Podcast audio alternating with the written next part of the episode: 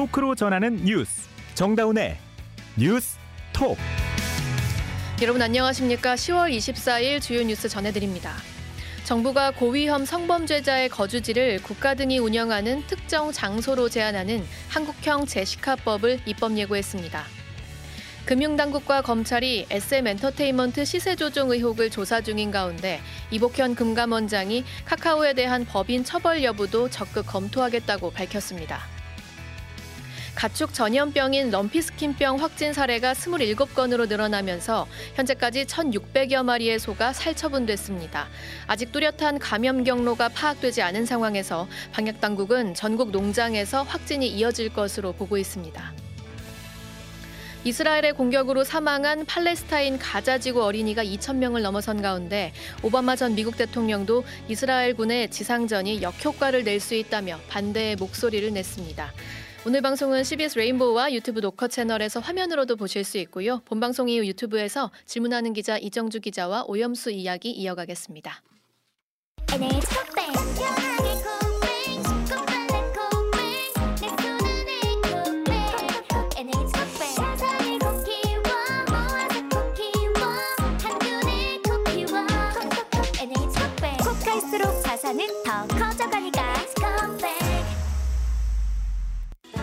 대한민국 대표 트렌치 코리아 트렌치 식품, 주방, 욕실, 조경, 토목, 건축 트렌치. 전 세계 유명 트렌치를 한눈에 설계에서 시공까지 기술력으로 인정받는 대한민국 트렌치 코리아 트렌치. 코리아 트렌치.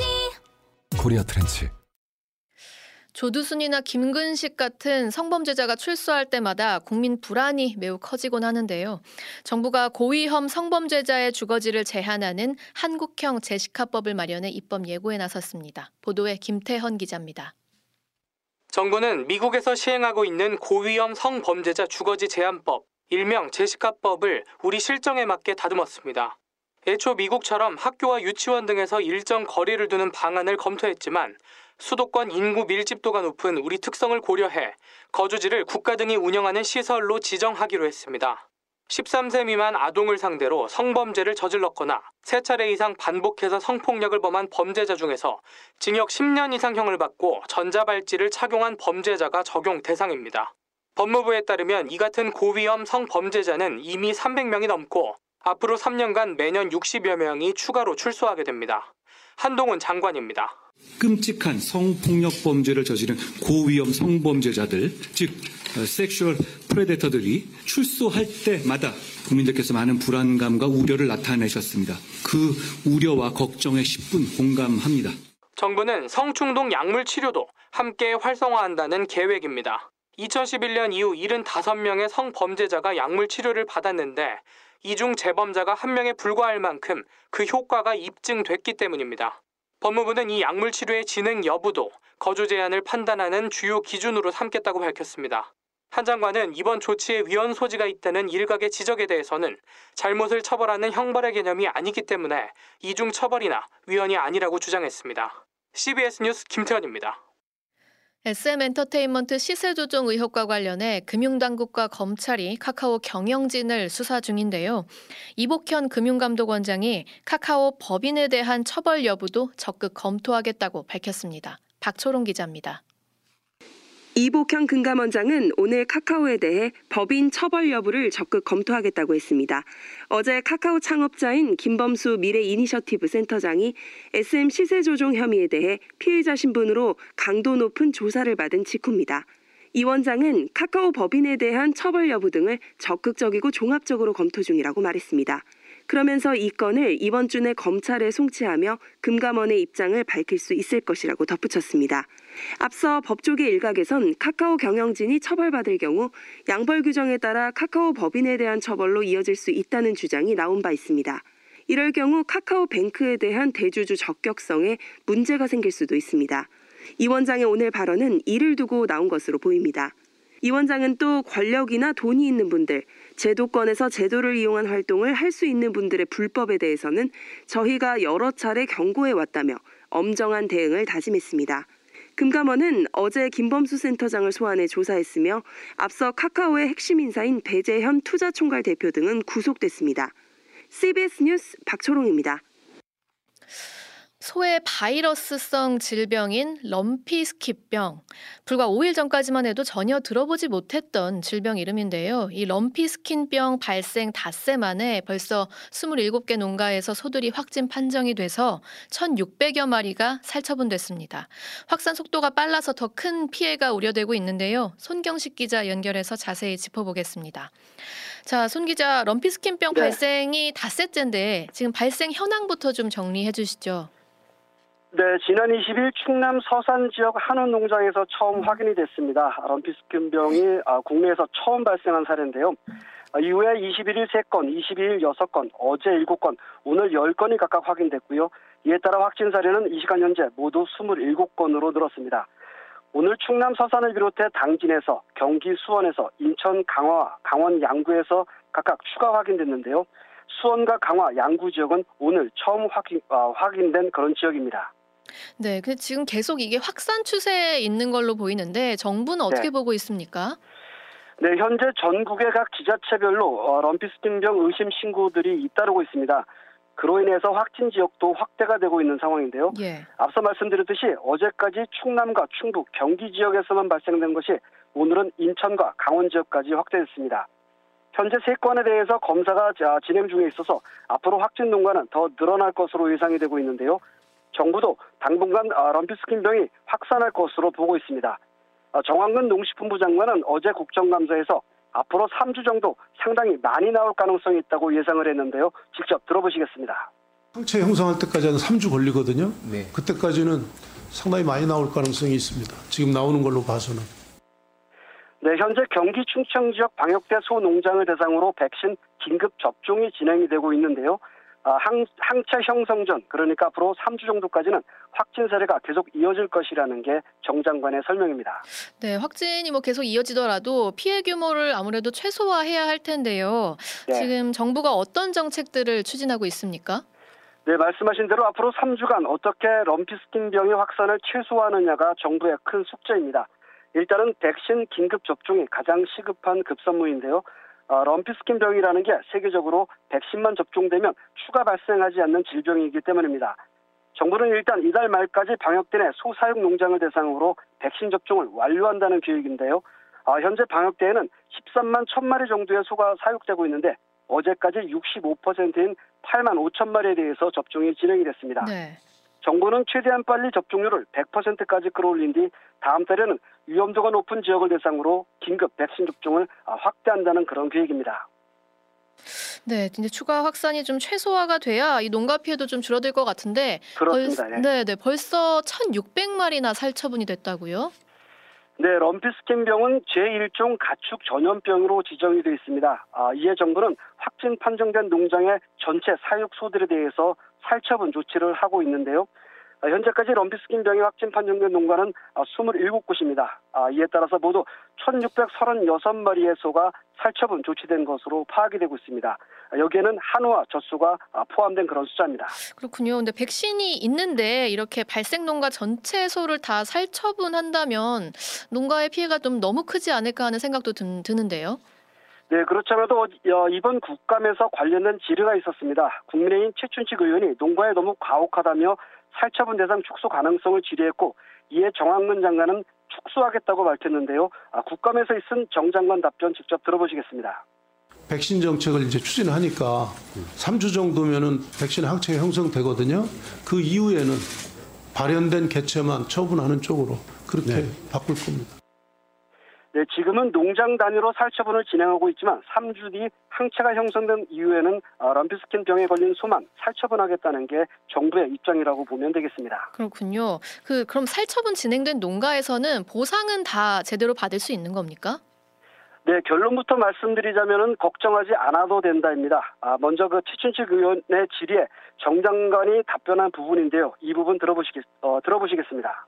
이게 구제역하고 달라서 어, 이 농가에 대해서는 지금 책임을 물을 단계가 아니기 때문에 네. 살처분 하더라도 보상은 100% 지급하게 됩니다. 보상금에 대해서는 영향이 예, 없다는 영향이 말씀이죠? 없고 네, 아, 럼피스킨 병이 국내에서 아직 발생되지 않았던 시점에서 농가에서 예방과 관련해 준수해야 할 방역 수칙이 없는 상황인데요. 이에 따라서 발생 농가에 귀책 사유가 없다 보니 보상은 전액 다 이루어진다는 게 어, 정 장관의 답변입니다. 네, 아직까지 농가의 귀책 사유가 없었다 보니까 보상에 있어서는 좀 걱정하지 않으셔도 되겠다. 그런 답변이었고 그 네, 정말 다행인데 근데 이렇게 가축 전염병이 좀 발생할 때마다 소비자 가격도 들썩이지 않습니까? 이 부분은 어떤가요? 네, 정부는 일단 현재까지 어, 럼피스킨병 발생으로 한우 가격이나 수급에 미치는 영향은 제한적일 것으로 보고 있습니다. 아, 심리적 요인으로 일시적인 변동은 있을 수 있겠지만 큰 영향은 없을 것이라는 그런 설명인데요. 아, 현재 우리나라 전체 한우 어, 사육 마리수는 356만 마리입니다. 네. 아, 현재 살처분된 마리수가 1,600마리 정도 수준인데 아, 이 정도로는 가격에 영향을 미칠 수준은 아니라는 그런 얘기입니다. 아, 또한 올해 한우 사육 마리수가 평년 대비 8.6% 많다는 것도 아, 또 하나의 정보로 아, 이유로 정보는 들었습니다. 네. 다만 앞으로 백신의 항체가 형성될 3주 동안 럼피스킨병이 어느 정도 규모까지 확산할지 여부가 관건인데요. 관련해서 정부는 한우 수급 관리에도 만전을 기한다는 그런 방침입니다. 네, 여기까지 손경식 기자였습니다. 여러분은 지금 뉴스다운 뉴스 정다운의 뉴스톡을 듣고 계십니다. 윤석열 대통령이 2박 3일간의 사우디아라비아 국빈 방문 일정을 마치고 우리 시간으로 오늘 저녁 카타르로 이동합니다.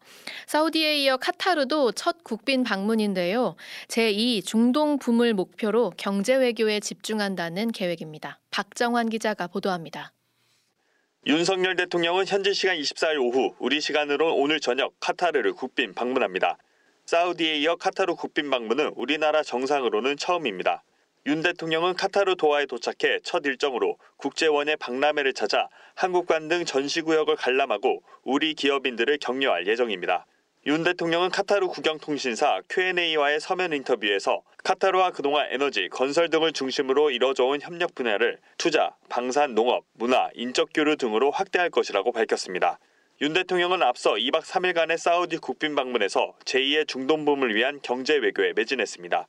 사우디 실권자인 무하마드 빈 살만 왕세자 겸 총리와 만나 미래지향적 전략 동반자 관계를 심화시켜 나가는 데 합의했고 우리 돈 21조 천억 원 규모의 투자 유치도 성공했습니다. 윤석열 대통령입니다.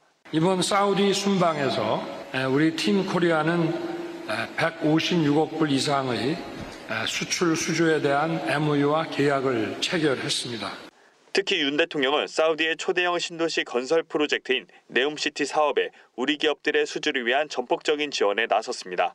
또 43년 만에 우리나라와 사우디 공동 성명을 통해 이스라엘과 하마스 간 무력 충돌 사태에 반대하고 경제 및 안보 협력을 강화하기로 했습니다. CBS 뉴스 박정환입니다. 이스라엘군이 팔레스타인 가자 지구에 대한 지상 작전을 준비하며 국제사회의 반감이 커지고 있는데요. 오바마 전 미국 대통령도 이 반대 대열에 합류했습니다. 지금까지 이스라엘의 공격으로 사망한 가자 지구 어린이는 2천 명을 넘어섰습니다. 권민철 기자입니다. 미국에서 이스라엘군 지상전에 반대 목소리가 커지고 있습니다. 바이든 전 대통령의 정치적 보스 버락 오바마 전 대통령까지 나서 만류 중입니다. 오바마는 성명을 통해 인명 손실을 무시한 어떠한 이스라엘 군사 전략도 역효과를 낼 수 있다고 경고했습니다. 가자지구 민간인들에게 식량, 물, 전기를 끄는 것은 인도주의적 위기를 악화시킨다고 했습니다. 오바마가 현 정부의 외교 정책에 개입한 건 이례적입니다. 바이든 정부가 휴전 중재로 입장을 선회하고 있다는 관측의 주요 근거입니다. 미국이 이란과 접촉하고 미군을 이스라엘에 파견한 것 모두 확전 억제 노력으로 이해됩니다. 그러나 이스라엘은 오늘 또 가자지구 일반 주거지에 대한 무차별 공습을 이어갔습니다. 지난 24시간 동안 320곳을 공습해 53명이 추가로 목숨을 잃었습니다. 전쟁 발발 이후 가자지구 쪽 누적 사망자는 5천 명을 넘겼습니다. 이 중 어린이는 2,055명, 여성과 노인까지 합한 양민 살상은 전체의 70%에 육박 중입니다. 반면 가자지구 구호 물품 지원은 찔끔찔끔입니다. 이집트와의 국경을 넘어 세 번째 구호 트럭들이 넘어갔지만 연료가 빠져 있어서 조만간 병원 가동이 중단될 거라는 우려가 나옵니다. 이런 가운데 하마스는 또다시 인질 석방을 했습니다. 인질 석방이 향후 휴전 협상에 물꼬를 틀지 새로운 관전 포인트입니다. CBS 뉴스 권민철입니다. 당무에 복귀한 더불어민주당 이재명 대표가 첫 일정으로 국방위원회 국정감사에 참석했습니다. 홍범도 장군 흉상을 이전하는 문제와 채모 상병 사망 사건을 두고 질의를 이어갔는데요. 법사위 국감에선 이재명 대표의 재판 상황을 두고 여야가 충돌했습니다. 백담 기자가 전해드립니다. 더불어민주당 이재명 대표는 당무 복귀 첫 일정으로 국방위원회 국정감사에 참석해 홍범도 장군 흉상 이전 문제를 언급하며 정치적 논쟁은 매우 부당하다고 질책했습니다. 해병대 최상병 사망 사건 수사 외압 의혹에 대해서는 박정훈 전 수사단장의 혐의를 항명으로 규정하는 것이 정당하냐고 지적하며 김계환 해병대 사령관을 추궁했습니다. 항명으로 규정하고 기소한 게 정당하다. 양심에 거리낌이 없다 이렇게 말씀하실 수 있습니까? 명확한 것은 정당한 지시에 이첩 보류 지시를 위반한 것은 명확합니다. 같은 시간 서울 고등법원에서 열린 법사위 국감에선 이 대표의 재판을 놓고 여야가 강하게 맞붙었습니다. 국민의힘은 이 대표의 위중교사 혐의 사건이 대장동 백현동 사건과 같은 부서에 배당됐다며 재판 지연을 위한 법원의 의도적 꼼수라고 맹비난했습니다. 이를 두고 민주당은 사법부의 독립적인 판단이라며 강하게 맞섰습니다. 한편 민주당은 서울 양평 고속도로 특혜 의혹과 관련해서도 공세를 이어나갔습니다. 당 국토위 소속 의원들은 고속도로 종점 인근에 건설되고 있는 남한강 휴게소를 현장 방문해 기자간담회를 열고 휴게소 운영권을 윤석열 대통령의 대학 동문에게 특혜를 주고 넘겨줬다는 의혹을 제기했습니다. CBS 뉴스 백담입니다. 어제 마약류 투약 혐의로 형사 입건된 배우 이선균이 두 종류 이상의 마약을 투약한 것으로 파악됐습니다. 경찰은 조만간 이 씨를 소환해 조사할 계획입니다. 자세한 내용 주영민 기자가 보도합니다. 경찰이 배우 이선균 씨를 처음 형사 입건할 때 적용한 법조는 마약류 관리에 관한 법률상 대마 혐의였습니다. 그러나 오늘 경찰이 밝힌 이 씨의 혐의는 마약류 관리법 위반, 대마와 향정 혐의 등 두 가지입니다. 즉, 이 씨가 대마초 흡연을 비롯해 향 정신성 의약품에도 직접 손을 댔다는 의미입니다. 다만 경찰은 이 씨가 손을 댄 게 실제 마약은 아닌 것으로 보고 있다고 전했습니다. 한편 이번 사건과 관련해 경찰이 내사하고 있는 다섯 명에는 기존에 알려진 재벌가 3세와 유명 인플루언서와 함께 방송인 출신 작곡가도 포함된 것으로 파악됐습니다. 이들은 이 씨의 범행과 직접적인 연관이 있는 것은 아니고 관련 첩보를 확인하는 과정에서 이름만 언급됐을 뿐 구체적인 투약 사실은 확인되지 않았습니다. 이들은 모두 과거 마약 투약 혐의로 형사처벌을 받았던 것으로 알려졌습니다. 경찰은 어제 피의자로 신분이 바뀐 배우 이 씨의 정확한 혐의를 우선 확인하면서 내사 대상자 5명의 의혹도 차례로 조사할 방침입니다. 경찰은 빠른 시일 내에 이 씨를 소환해 모발 검사와 정밀 검사 등을 통해 마약을 투약한 시점과 투약량 등을 밝힐 계획입니다. CBS 뉴스 주영민입니다. 이 시각 보도국입니다. 소형 목선을 타고 속초 해상까지 내려와 귀순 의사를 표명한 북한인 4명에 대해 정부가 진성 귀순인지 확인하고 있습니다. 해경 등에 따르면 오늘 아침 북한 주민 4명이 소형 목선을 타고 동해 북방 한계선 이남 속초 동방 약 11km 해상에서 우리 어민에 의해 발견돼 귀순 의사를 밝혔으며 관계 당국의 조사를 받고 있습니다. 1급 이상 고위 법관의 평균 재산이 38억 7천만 원으로 일반 국민의 8.4배에 달한다는 시민단체 조사 결과가 나왔습니다. 경제정의 실천시민연합은 공직자 재산 공개 자료 중 고위법관 155명이 신고한 1인당 평균 재산은 38억 7천만 원으로 국민 1인당 평균 재산 4억 6천만 원의 8.4배에 달했으며 국회의원 장차관보다 높았다고 밝혔습니다. 역대 최대 규모로 불어났던 비정규직 근로자가 3년 만에 감소했지만 정규직과의 임금 격차는 더 벌어졌습니다. 통계청에 따르면 올해 8월 비정규직 근로자는 812만 2천 명으로 지난해 같은 달보다 3만 4천 명 감소했지만 비정규직보다 정규직의 월 평균 임금이 더 큰 폭으로 늘어나면서 임금 격차가 더 커졌습니다. 경찰이 태광그룹 이호진 전 회장의 업무상 횡령 배임 의혹과 관련해 오늘 자택과 태광그룹 사무실 등에 대한 압수수색을 벌이는 등 강제 수사에 나섰습니다. 이 전 회장은 태광그룹 계열사를 동원해 비자금 20억 원 이상을 조성한 혐의를 받는 것으로 전해졌습니다.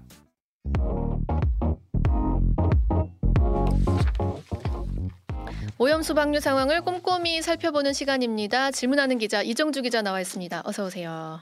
네, 반갑습니다. 이정주입니다. 네, 그러니까 어제 벌써 이제 2차 방류까지 마무리가 됐는데요. 지금 방류한 지 이제 두 달 됐잖아요. 네. 그동안 특이 사항이 좀 없었는지 일단 한번 정리하고 갈까요? 네. 그 방사능 수치 등 이런 어떤 기준치에 대해서는 이상 상황이 없었어요. 없었다. 두 달간 방류하면서 이상 네. 상황은 일단 없었다. 네. 이 대전제는 이제 IAEA 그 모니터링단 현재 이제 사무소가 있거든요. 예. 우리 측 인원도 이제 오가면서 2주마다 하는데 이게 일본 도쿄 전력이 자기들이 수집해서 결과를 발표하는 구조예요. 음. 홈페이지에 올리기도 하고. 예. 네. 근데 뭐 당연히 그럴 리는 없겠지만 어, 이 수치가 맞다는 전제 하에 현재 하에 네, 전제 하에 수치상으로는 이상 징후 없다. 네. 지금 한 15,000톤 정도가 나갔더라고요. 근데 일부 보도를 보니까 삼중 수소가 좀 검출이 됐다 이런 소식이 있던데 이 부분은 괜찮은 건가요? 어, 처음부터 좀 논란이 됐던 부분인데요. 그러니까 그 시청자들 분들이 좀 헷갈릴 수 있어서 우리가 방사능 물질 중에는 네. 핵종이라고 해서 예. 이게 한 60여 종 정도 나와요. 네. 예. 그리고 멜트 다운을 당해 가지고 음. 일본의 이제 후쿠시마 원전 같은 경우는 네. 그 방사능 그 뜨거운 열, 그 멜트 다운에 있는 그 용기가 그대로 그 콘크리트를 지금 땅을 녹이고 있는 거예요, 사실은. 그렇죠. 네, 그러다 보니까 거기에 닿은 물들이 음. 바로 흘러나왔고 핵종의 종류가 많아요. 네. 그래서 그 핵종을 걸러내는 일종의 이제 정수기 역할을 하는 거죠. 그게 다핵종 제거 설비 알프스라고 부릅니다. 네. 2012년도에 이듬해 이제 도시바가 만든 기계인데요.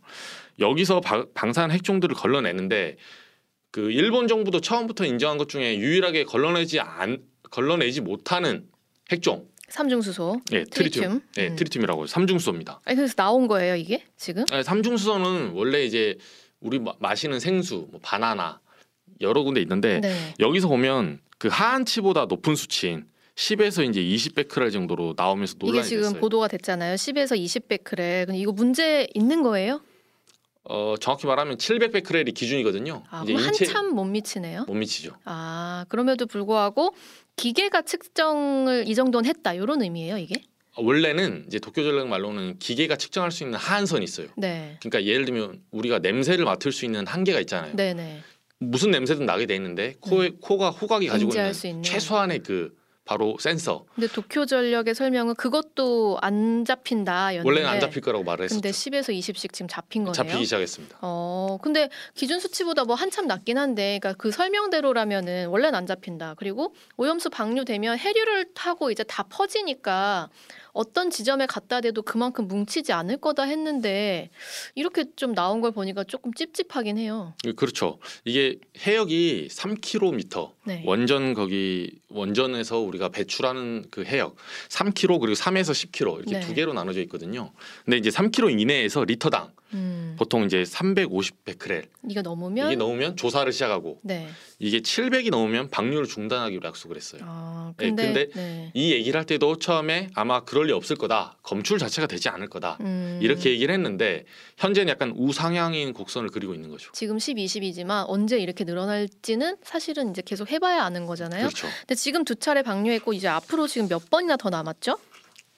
어 1차 그러니까 1차 방류, 2차 방류, 3차 방류, 4차 방류 이렇게 부르는데 네. 이 전체를 한 텀으로 묶어서 그 텀이 2024년 3월입니다. 내년 3월입니다. 아, 일단 한 텀이 그때 끝나는군요. 네. 내년 3월까지 총 4차례에 걸쳐서 음. 이번에 어제 끝난 게 2차거든요. 음. 1차, 2차, 3차, 4차. 네. 7,800톤씩. 그러면 3만 1,200톤. 아, 내년 3월까지 일단은 일단 방류하고 다음에 다, 또 다시 계획을 세웁니다. 일단 그때까지는 좀 지켜봐야 될 것 같고요. 네. 그 국감 상황도 좀 짚고 갈게요. 지금 국감에서는 어떤 논쟁이 주로 벌어지고 있나요? 아, 이게 조금 저희도 방송 많이 했었는데 오염수 처리수 논란이 좀 있었어요. 용어 논란이요. 네. 이게 민주당 위성건 의원하고 음. 노동진 수협 중앙회장의 조금 질의응답 과정에서 설전이 있었는데 한번 들어보시죠.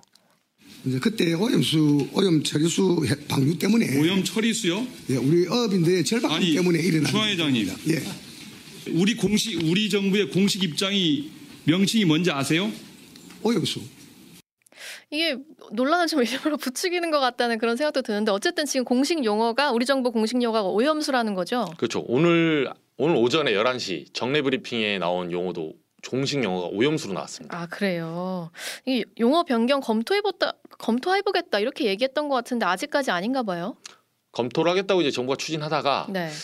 조금 이제 멈칫하는 건데 다시 그 냉동 방언이 좀 논란이 있다 보니까 아. 정부 쪽에서 약간 고민을 하는 것 같아요. 어쨌든 2차 방류까지 끝난 상황에서 아직 이 부분도 지금 정립이 안 됐다는 점. 네, 이정주 기자와는 본방송 이후에 이야기를 조금 더 이어가 보도록 하겠습니다. 여기까지 듣죠. 이어서 날씨 전해드립니다. 이수경 기상 리포터. 네, 절기상 상강인 오늘도 예년 이맘때 가을 날씨를 보이고 있습니다. 이번 주도 낮과 밤에 기온차 큰 날씨가 이어지겠지만 당분간 날씨가 크게 추워지진 않겠습니다. 내일은 고기압의 영향권에서 야외 활동하기 좋은 날씨를 보이겠는데요. 다만 오늘보다 일교차가 크겠고 특히 중부지방의 낮 기온이 오늘보다 높겠습니다. 서울의 경우 내일 아침에 13도의 최저 기온으로 시작해 한낮 기온은 22도까지 오르겠는데요. 그 밖의 지역 아침에는 대구가 10도, 수원과 원주, 대전 11도, 광주 12도로 다소 쌀쌀하겠고 한낮에는 대부분 20도를 웃돌면서 상대적으로 온화해지겠습니다. 동해안을 중심으로 건조특보가 이어지는 가운데 오늘 저녁까지 인천과 경기 서해안에 밤까지 충남과 호남 서해안에는 5mm 미만의 약한 비가 오는 곳이 있겠습니다. 이 밖에 오늘 밤과 내일 사이 내륙을 중심으로 안개가 짙은 곳이 많겠는데요. 내일 은 구름만 다소 끼는 날씨가 예상됩니다. 참고로 모레 목요일 오후부터 수도권과 강원 영서, 충청권에 비가 오는 곳이 있겠고 금요일에는 호남 서해안과 강원 영동에 비가 예상됩니다. 날씨였습니다.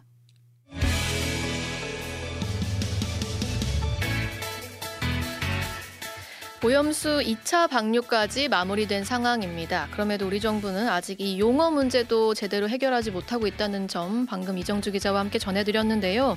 최근에는 산지를 알 수 없는 일본산 냉동수산물의 무분별한 수입도 논란이 됐었죠.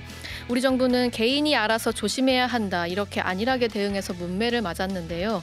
이후에 뭔가 대책 마련에 나섰다는데 어떤 방법인지 그 대책이라는 것이 실효성이 있는지 이정주 기자와 한번 짚어보겠습니다. 오늘 정다운의 뉴스톡 여기까지고요. 여러분 유튜브 노커 채널로 넘어와 주십시오. 고맙습니다.